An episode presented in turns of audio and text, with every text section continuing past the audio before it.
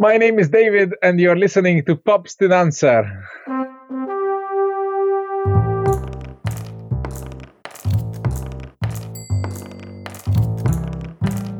Så er det igen blevet tid til at byde velkommen til Paps Dinenser, din podcast om brætspil.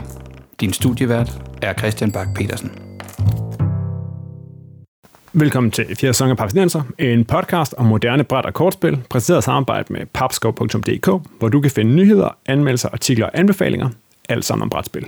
Mit navn er Christian Mark Petersen, og I skal kun høre på mig ganske kort, fordi vi har øh, haft sendt producer Bo i byen for at lave et nyt interview. Og jeg siger, vi teasede allerede lidt for det her interview for et par uger siden, da vi lavede podcast om Imperium, Imperium Classics særligt, hvor vi øh, ligesom hintede, at vi havde fået et interview legnet op med designeren David Tucci. Det, de skal høre nu. Producer Bo har snakket med den øh, Mortens øh, favoritdesigner lige nu, David Tucci. Skal vi høre, hvad Bo og David snakkede om?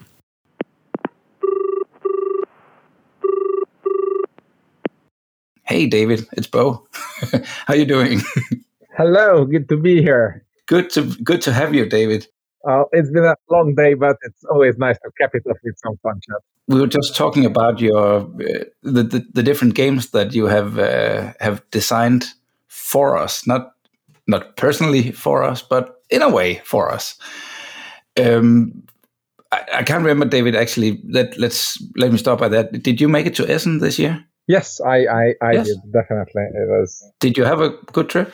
Yeah, I mean, uh, for me, Essen is mostly partly industry networking and partly just uh, keeping in touch with the fans and the the enthusiasm when when I can get to talk with you know backers coming to see Voidfall or somebody trying out Vengeance Roll and Fight and going, "Oh, I get it. This is fun." Yeah. So it's it, it, it's those moments, and and I always joke that publishers like having me around because I'm a natural shameless salesperson.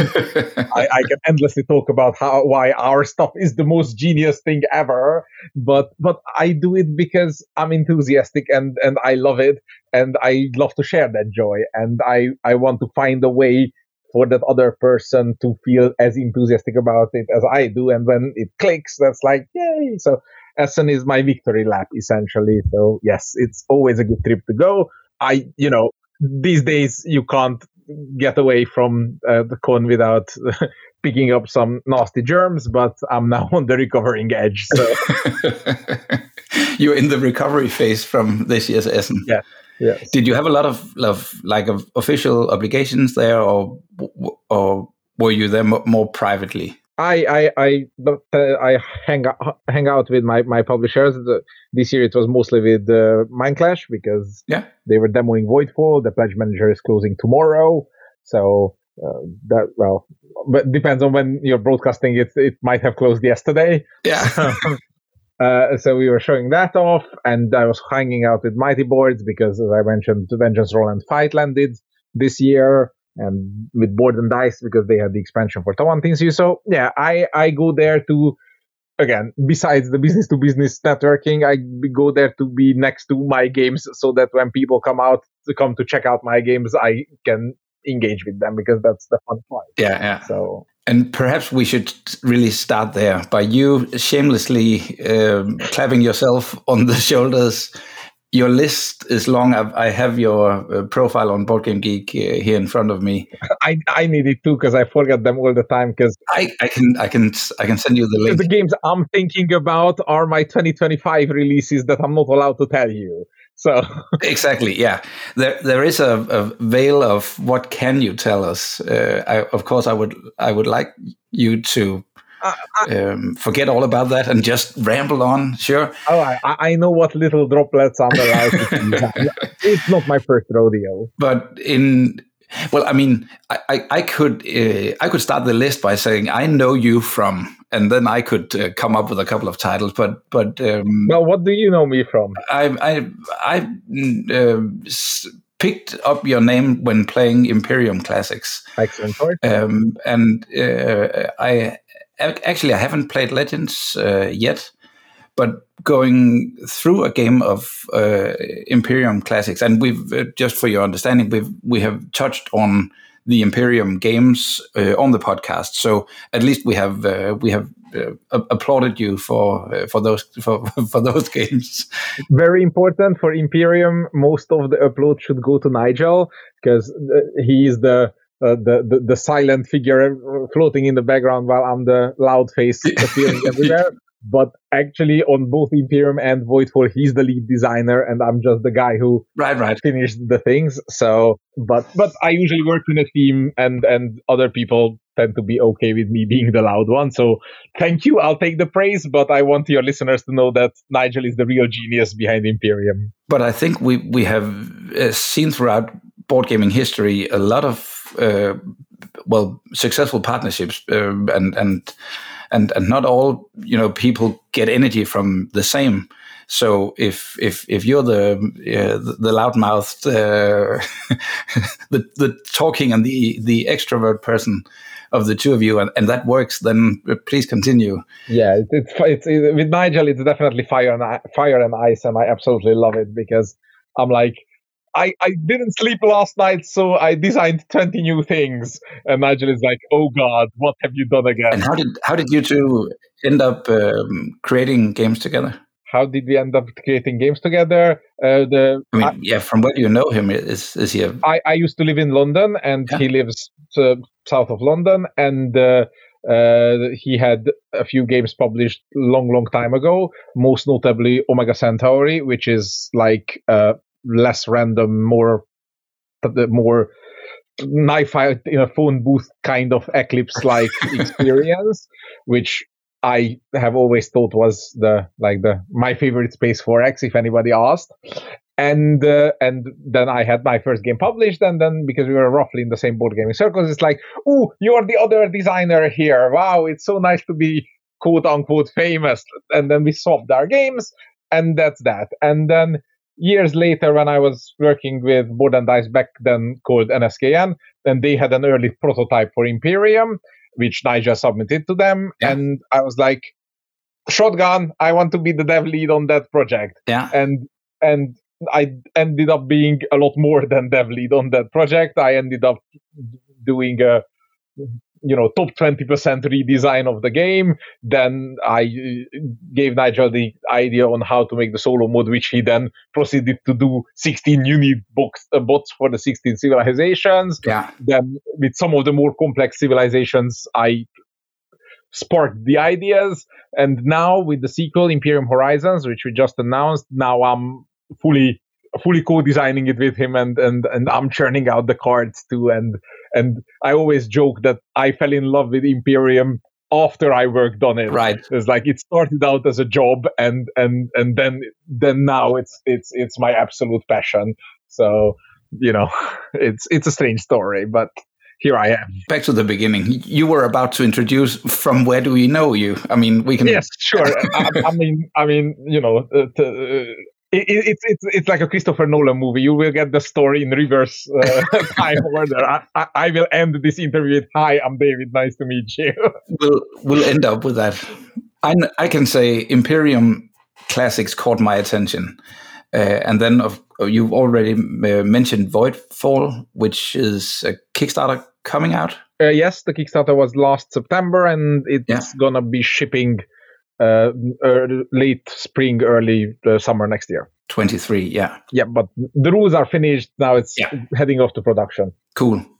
But there's a lot more games on your list. So I would say to this day, most people probably know me from Anachrony. Anachrony, because yeah. it, it is the highest rated of my stuff on BGG. It is one of my earliest games, yeah. so it's been out the longest.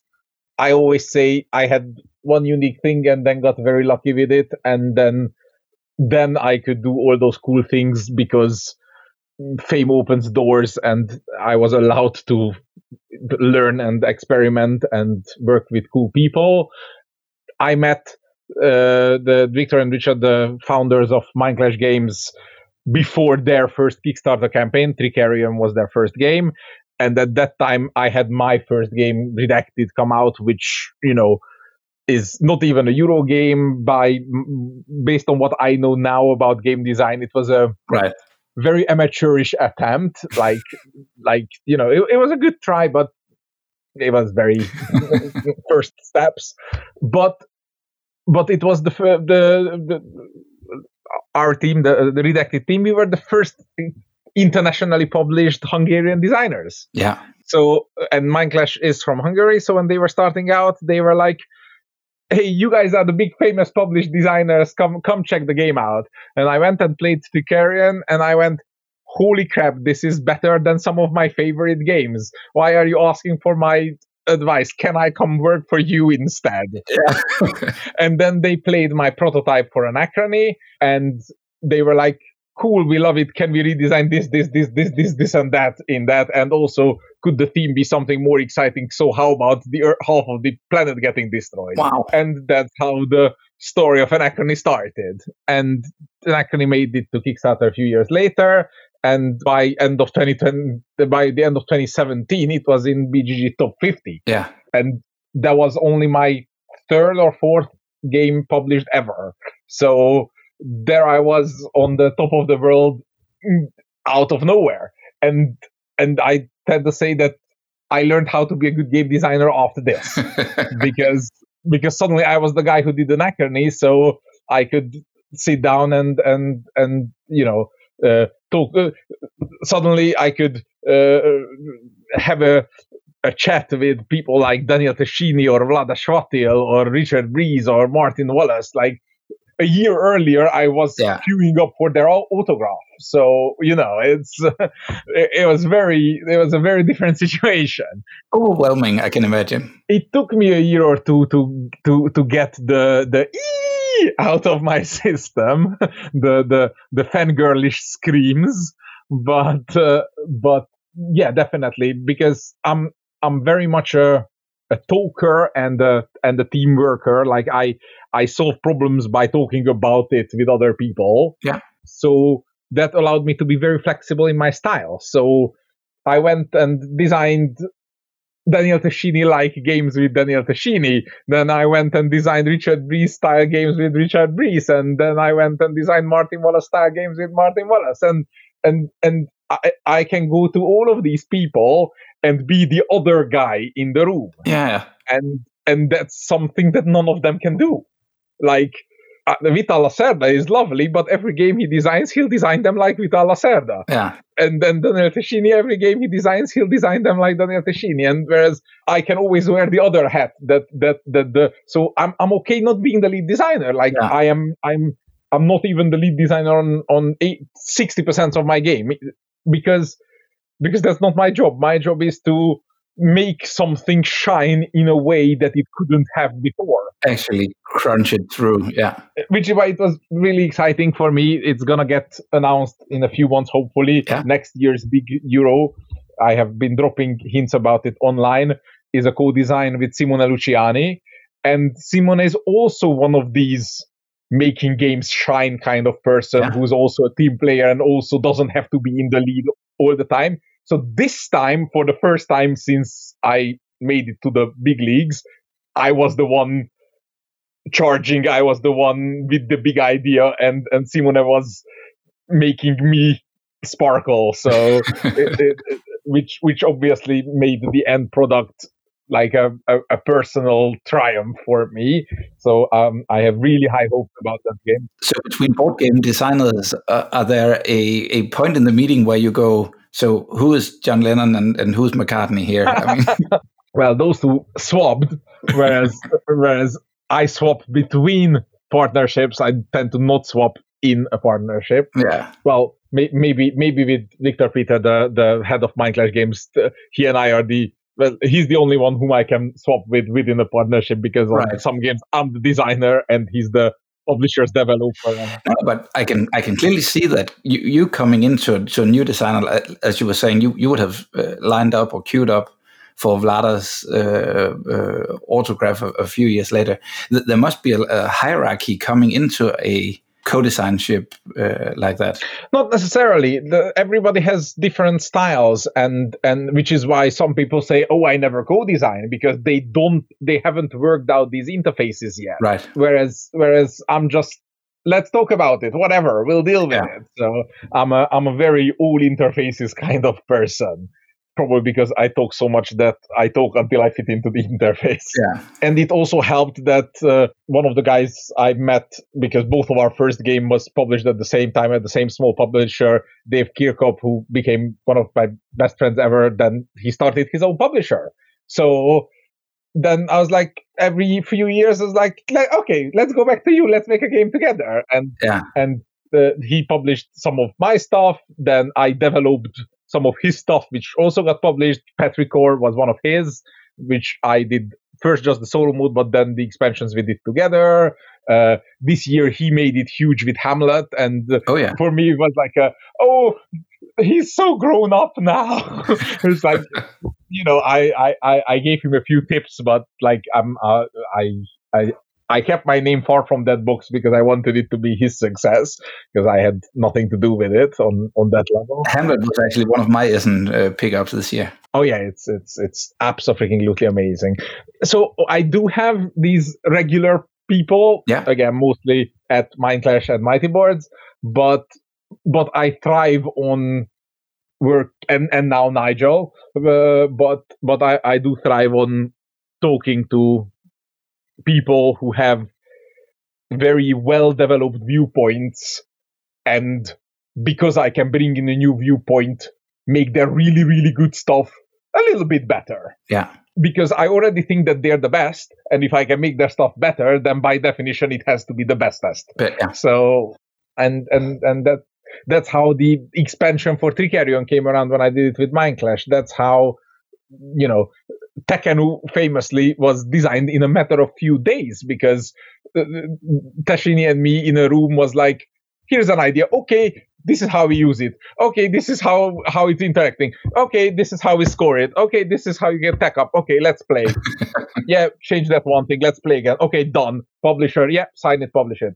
So it's like sure that's that's that's a little bit exaggeration. They still have to The fast version. Yeah. but but like the the version we had on the fourth day's morning and the published game is like 85 90% the same so it's like Wow. the the next six months of development changed the top 10% so Right. Right. it's i i love those uh, uh, fire moments so Of course. I, I live for those How, if I may ask you, David, uh, do you get a um like a balance of Imperium classics? How do you achieve the balance of a complex game like that? Well, for Classics, that was mostly Nigel, and Yeah. and uh, it was mostly Nigel playing the game over and over again and adjusting.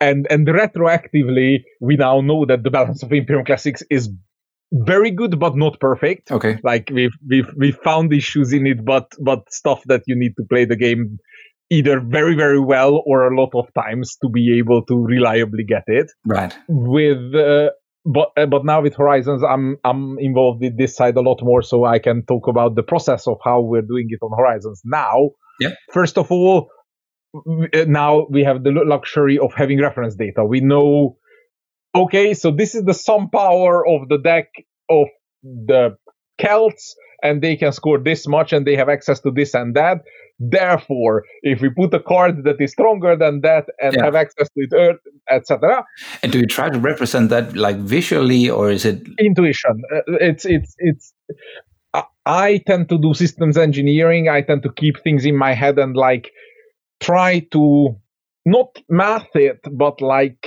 heuristically estimate it Yeah. so that that that my eyeball is like 85% there already Getting the feel for it. Yeah. Yeah. And and because imperium is already out and there are people who already love it and the, who've already played it a lot we've managed to assemble a quite elite playtest group so for horizons Sure. our top four playtesters top top five playtesters if, including myself and maybe nigel maybe maybe maybe i'm six i don't know i don't remember but so our top five playtesters have over 600 playtests between them logged just for horizons so that means most of them are above 100 plays like i'm i'm, I'm at 50x something That's crazy. Yeah. I almost never play my own game this many times, so Imperium has really grabbed me. And at that point, we balance the games A by data, B because the people who play the uh, because these five people are just so good at the game that they can call out immediately when a card is imbalanced. Right. Because after 150 games, Yeah, yeah. you yeah. can look at the card and say that card is better than that card. Sure. And and in a way, that's most of game design to me as well. Oh, and uh, uh, not for Imperium. Well, every now and then I do that trick, but for like nice euros, uh, uh, nice trick I have is put it in front of either my partner Norley or my local gaming group because both Norley and and my friends have have this amazing capability of not breaking the game, but like winning effortlessly Yeah. and and uh, and and if, and if you can use one something in the game to win and there is no reason why you wouldn't use it again Yeah. next game or or or or you or or you would always pick that first or if that comes out you know yeah. then then we know that there's an issue there Yeah. or or if you balanced it in a way that oh most people usually get a six multiplier from this tile but but then that person gets a 15 multiplier from it then you know that yeah we should probably should have put a max 8 on it or something Yeah. Yeah. Yeah. so it's by having a lot of experience playing these kind of games and then playing with people who are a lot better than me Yeah. So start high go higher Right. that's that's the magic experience experience experience and i always hate it because people ask for advice or or wisdoms and none of my wisdoms work for starting out people Right. these are these are all methods that come from the fact that i've been doing it for 8 years Yeah. so and the last 5 of which i've been doing it professional full time 180 hours a week if there are Right. Right. so you know Cool. But David, we um, we had a topic up on our podcast uh, some time ago about solo plays. yes and and and it seems like a wouldn't necessarily call it a niche, but still an, um, an area of, of board gaming that we, we I mean, it is definitely a niche, but it is an ever growing niche. yeah could I mean could could you try and shed some uh, letter and, and the thing is that you of all people name come up ever so often when we look at other games going okay so there's a solo mode here or there's a it says from one to five players what's the one shouldn't that have been a two or something? And then your name comes up as the one who has done the solo part of a game. Please take our listeners into that realm in as few words as you possibly can 10 minutes later. um, um, first of all, cool story. I am not a solo player myself. Right. Uh, I, I go a lot. And if, if the, if the solo mode is too simple, then I'm bored. If the solo mode is too complicated, then, then I do everything in the wrong order because I want to do the next thing already. right because like my brain is not not not necessarily too fast but like too uncontrolled for resolving procedures. The procedures yeah. But again what's the secret? I get lucky. Many years ago when we were designing, uh, selecting uh, stretch goals for anachrony's uh, ki- original kickstarter campaign i was like ooh uh, uh, viticulture just arrived and it had a big stretch goal about the solo mode. Yeah. let's let's see what that, that's about. Let's see if we can do that too. And uh, i believe morten monrad pedersen is uh, uh, he, he's also Danish, right? Yeah. So there, Uh, so, solo modes are essentially like modern solo modes are a Danish invention. Then, thank you So- yeah. because as as far as concerned, what I do was invented by him, uh, and uh, and I played uh, uh, viticulture solo, and I went smart. I see it, but I like this less than playing viticulture. yeah And of course, it was his first, so you know it's constructive criticism. He's a good friend of mine. We've talked over it a lot of times, so I'm not afraid to criticize viticulture. and at the time, I wasn't doing it on purpose yet, but over the years, I've, I've learned this design goal.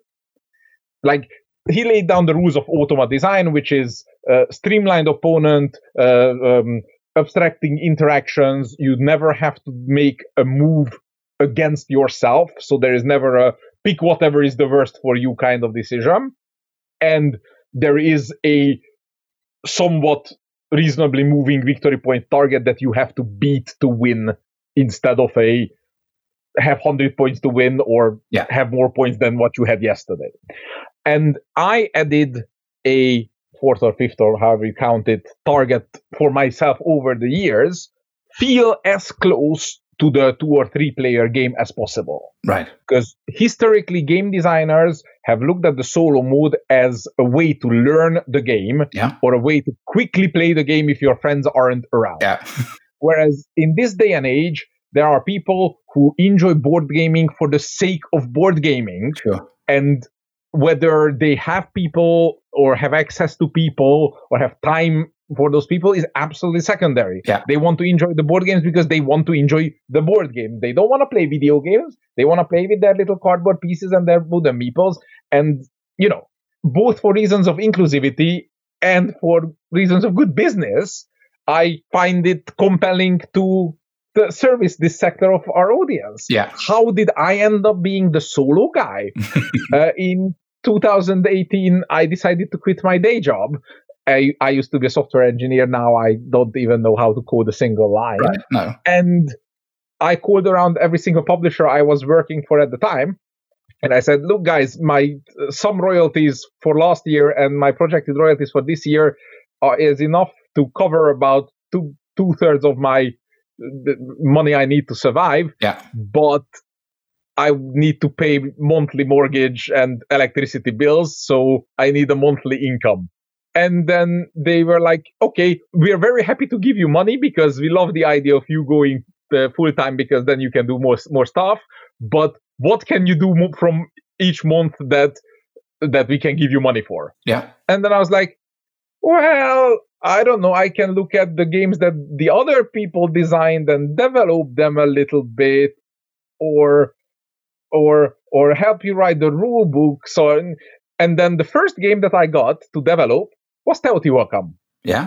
and I was just finishing the work on Dice Settlers, uh, which was one of my own, and tar- target of inclusivity. Let's have a solo mode similar to Anachrony. It had, and I finished the Dice Settlers solo mode. I sent it in, and there was like three weeks left of Teotihuacan's development period, and I was like, "Hey guys, you're already paying me for this month to develop Teotihuacan. Yeah. shouldn't I make a solo mode for it?" It's like, and they were like. Eh, does anybody want it? It's a retail product. We don't have to sell on Kickstarter for solo Right.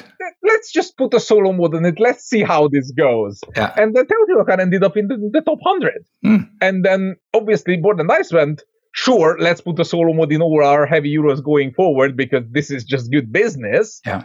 And sure, Mind Clash went, uh, I did a solo mode for Cerebria, their new game at the time, which was a back backbreakingly big work because that's not even a nice behaved euro. It was a like almost a dueling game Yeah. but then by by next summer by summer of 2019 you know a few months after Theo and Cerebria came out like i started getting like referrals it's like like like people picked up on it because both Yeah. Anachrony and Teotihuacan became known to the solo community as good solo first games whereas I don't design solo games. I design good games, Yeah. and then I design solo games that are not worse. Yeah.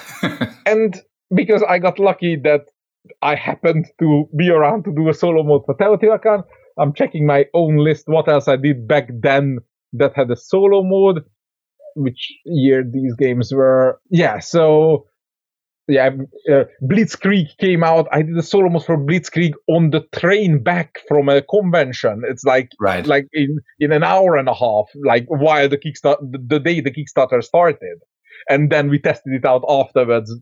Yeah, that's the other thing. Days of Ire, which had a cooperative mode, so that was that was solo playable on purpose. That was not not a happy accident. Yeah. Days of Ire, uh, Petrichor had a solo mode because I wanted to help my good friend Dave Chircop. Uh, uh, so Petrichor, Anachrony, Dice Settlers, uh, Days of Ire, th- my first four Euro-ish games that all had solo modes. I always posted on Facebook or BGG asking for a few people to come help test. Yeah. As we mo- moved back then, it was first Vassal, and then over the years it slowly became TTS. And there were one or two people who kept coming back game after game. Yeah. And after a while, I no longer asked for volunteers. I just sent an email to those people saying, "Do you want to come back for another game?" Yeah. Th- That's a new run. And here I am, five years later.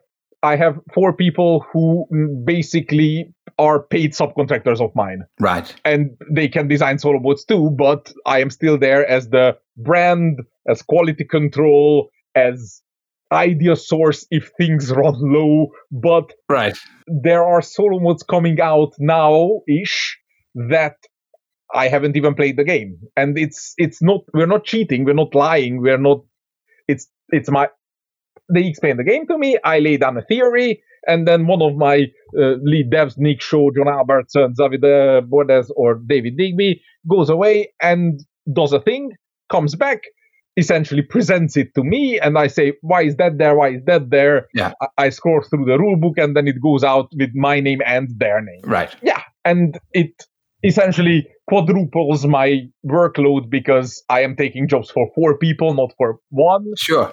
But I've I've never looked at solo modes as my primary. Like I'm a game designer. Yeah. I am a full time game designer. I solo modes for me is like a self marketing thing. Yeah. It's the fact that like I've done what about a dozen of my own games and about Yeah. four dozen solo modes for other people. So the job there is to have my name on five times as many boxes as I would have otherwise. So, which is what gives this impression that I have te- 20 games coming out every year. No, I have one or two games coming out every year, like any busy designer. But I have five solo modes coming out next to it, and because of that, my name pops up. Yeah. I, I'm. I. I started thinking. wh- When. When does David ever sleep? I mean, is he hyper? I sleep a lot. I am lazy as hell, and and uh, uh, over the COVID lockdown, like most Yeah. of the Western world, I made myself go to the psychologist. But, but COVID. COVID must have been a big thing for the for the world of solo playing. I think uh, COVID must have uh, sparked a lot of interest for solo games. Oh yeah, definitely. Before COVID, we've seen 15 to 20 percent on Kickstarter and few percent in retail. Yeah. Uh, whereas after COVID, now we're seeing 10, 20 percent in retail and like up to 50 percent sometimes on bigger, heavier, more expensive games in crowdfunding for people who don't even look at the game if it doesn't have a solo in it. Wow. So again, it, it it's it's not a special craze of mine. It's inclusivity and good business. Yeah. And uh, there are two criterias: have a good game and don't make it worse. Yeah. So- and and and people ask me, what's the secret of good solo mode? Don't make a game worse. Yeah. Sure, there are there are games that are naturally better or worse fits. Uh, I, I like to talk a lot about games, Mhm. and because of that, I end up creating these game design theories that I like to explain a lot of things. Solo, the, but then then this feeds back to my own game design because because when I look at the game, it's like, oh, everything would be so much better if this game would have met that theory, so that next time when I'm designing a game, I'm I'm meeting that theory from the get go, and then everything is easier. For solo modes, the most relevant thing to me is primary and secondary interactions. Yeah. An interaction is primary if I look at your stuff and make a decision based on that. Yeah.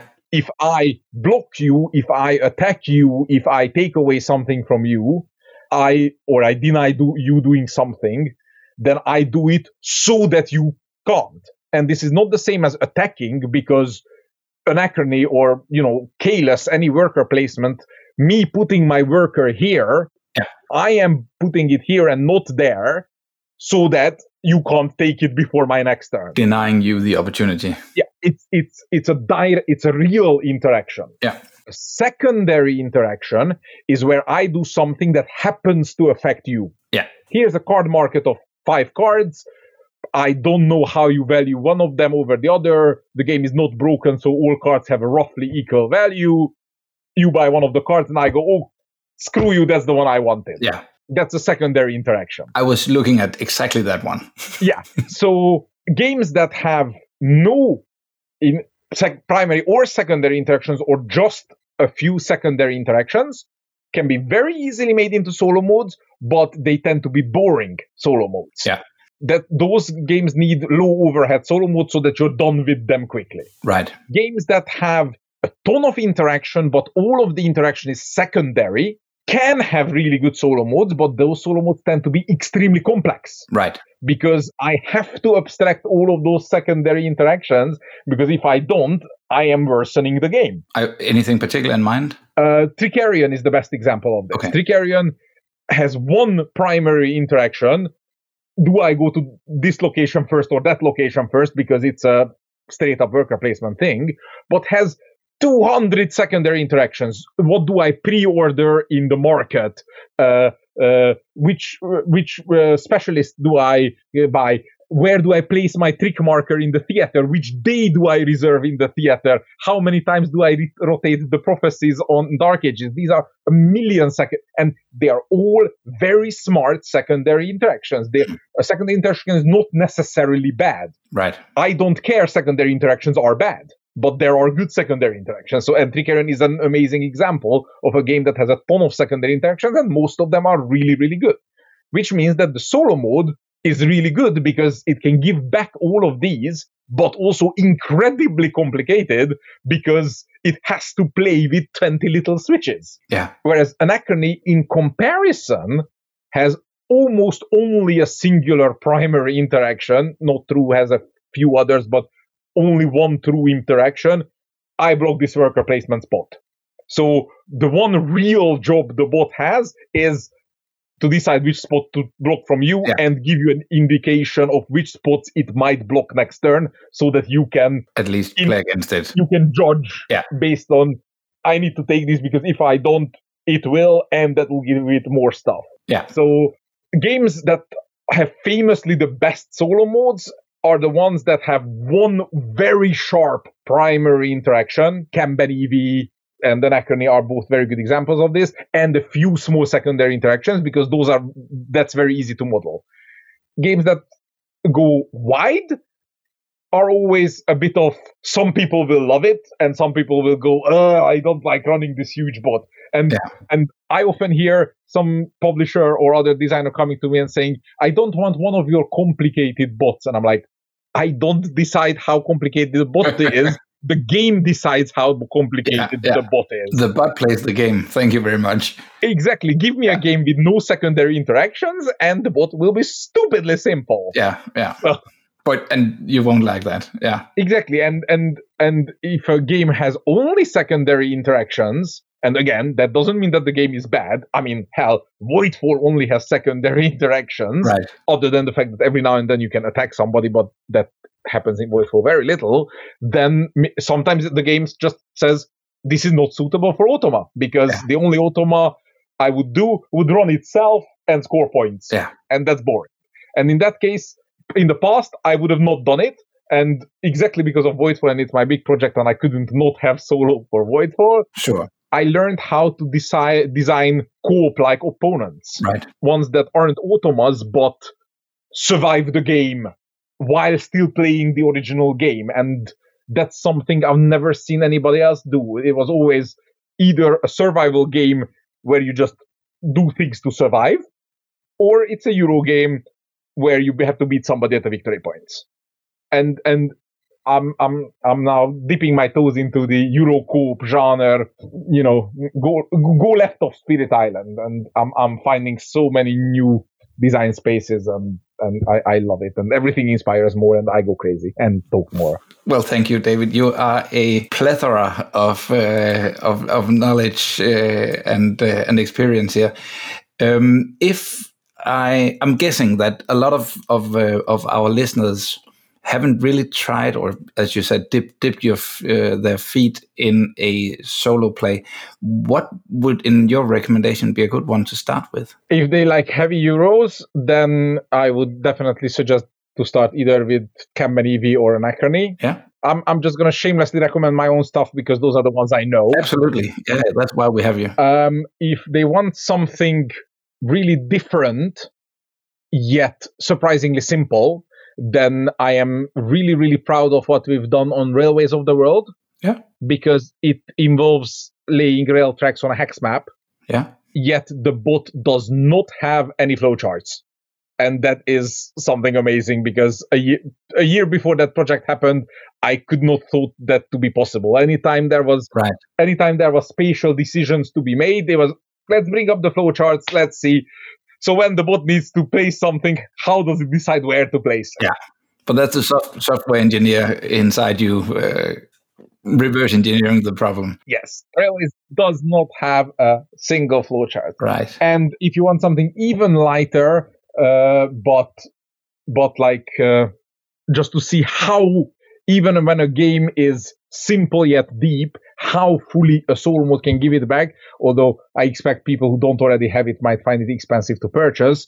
Is Foundations of Rome. Yeah. That was the first time I did a big bot for a light game. Right. And I showed my first draft to Emerson Matsuuchi, who is an amazing designer, and he went, smart, smart, but can it be more elegant? Mm. And that provoked me, and and and it got better, and it got better, and then I gave the I gave once it was semi working. I gave it to John and Nick, my two developers, and and what they finished from out of it is it's you know it you get to play the whole game smooth. Uh, Railways is actually a, like a simplified version of the same action selection from. So Okay. these are these are all all within. So if if you're if you're dipping your toe into it, then then for for the big boxes, Anachrony or Kanban EV.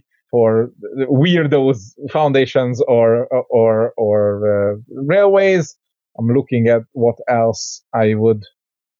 Uh, uh, oh, uh, for something completely different for the the the combaty people, undaunted. Yeah. I mean that will have a lot of flowcharts, although the flowcharts are hidden in like they are not actual flowcharts, but they are flowcharts in logic. Right. But ev- all twenty something scenarios of of Normandy and North Africa can now be played against the bot.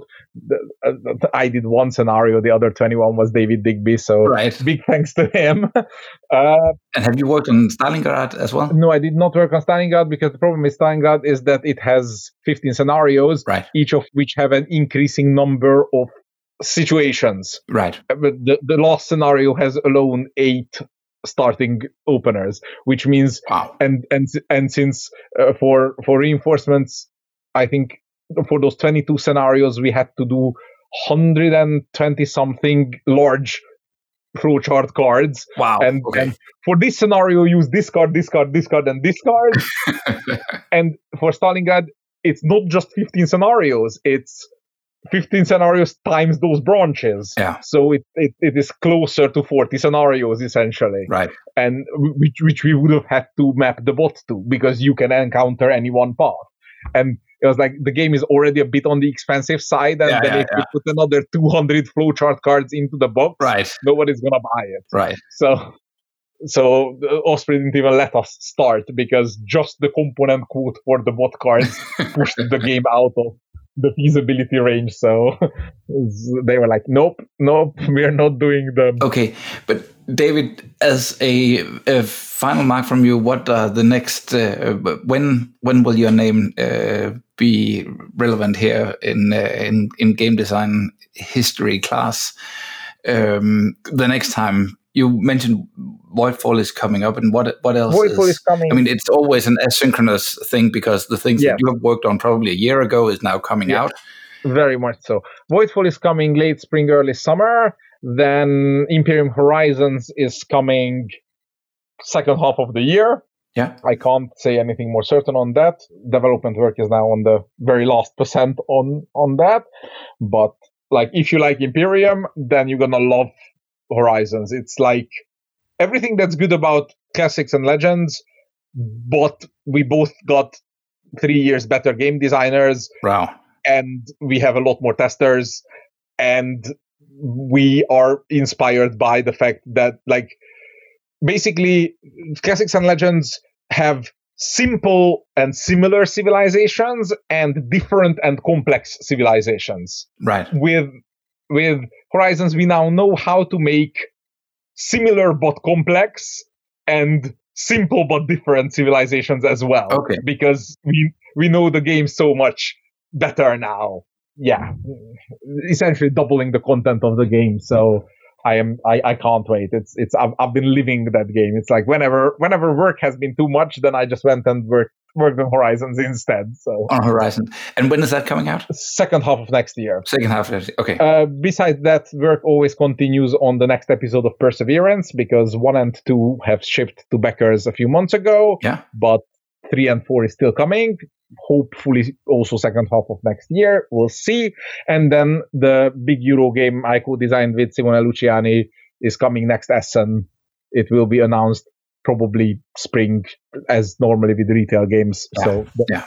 And and then I've, I've, I've designed the game with key series Richard Breese many years ago that COVID has delayed, and we're hoping that he'll be able to finish it this year, as in for 2023. Yeah. So that that will hope 2023 is, is my big year. It's, That's your power power year. yes, all, all the big projects I worked on during lockdown are now starting to pop. So uh, yeah.